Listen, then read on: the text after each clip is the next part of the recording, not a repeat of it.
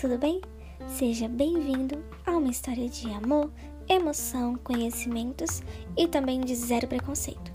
Esse podcast tem por objetivo falar com os ouvintes que têm de 6 a 10 anos.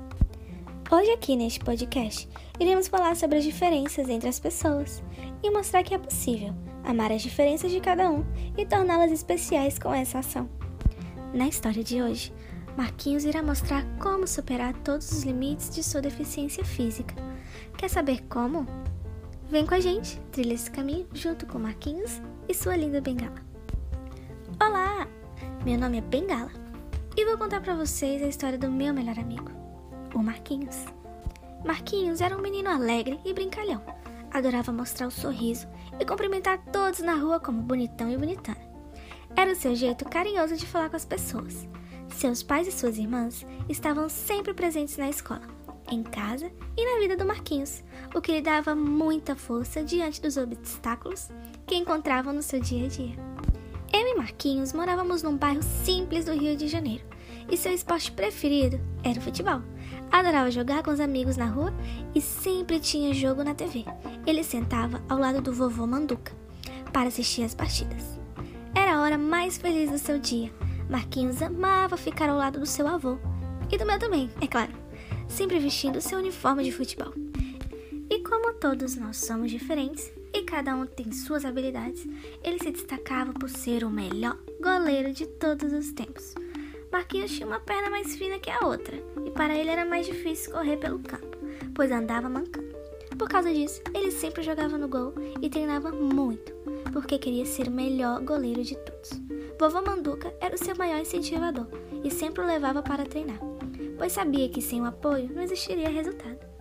Marquinhos foi crescendo, começou a praticar outros esportes e era muito focado nos estudos. Queria ser o maior economista do país. Eu nunca saí de perto dele, porque sabia que conseguiria realizar todos os seus sonhos. Eu estava ali para incentivar, nunca deixá-lo cair e também jamais deixá-lo desistir. Claro, eu sou o melhor amigo. Ele entrou na faculdade, começou a trabalhar, viajou para muitos países, casou com a mulher mais bonitona do mundo e teve dois filhos, mas nunca deixou o esporte de lado. Praticava natação, canoagem e se apaixonou pela bicicleta. O esporte foi e até hoje é uma ferramenta que promove a saúde, melhora a qualidade de vida e foi que mostrou para o meu amigo Marquinhos que a vida era possível, mesmo diante de tantas barreiras.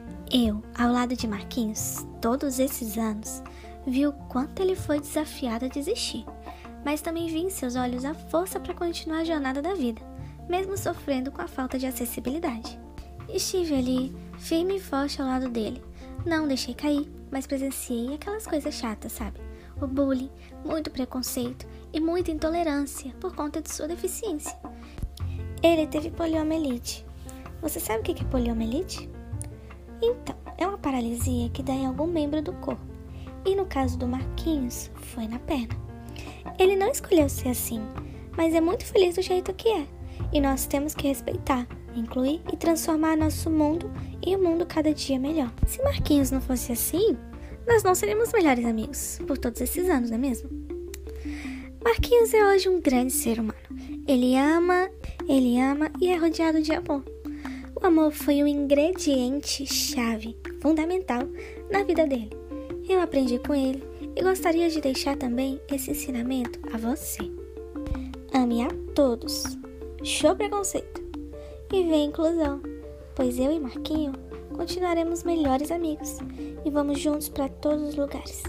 Nós queremos construir um mundo melhor junto com você, com pessoas doces, informadas e abertas a todas as amizades possíveis. Antes de ir, queria deixar uma atividade. Ela vai estar aqui no link abaixo e vocês podem fazer quando quiser.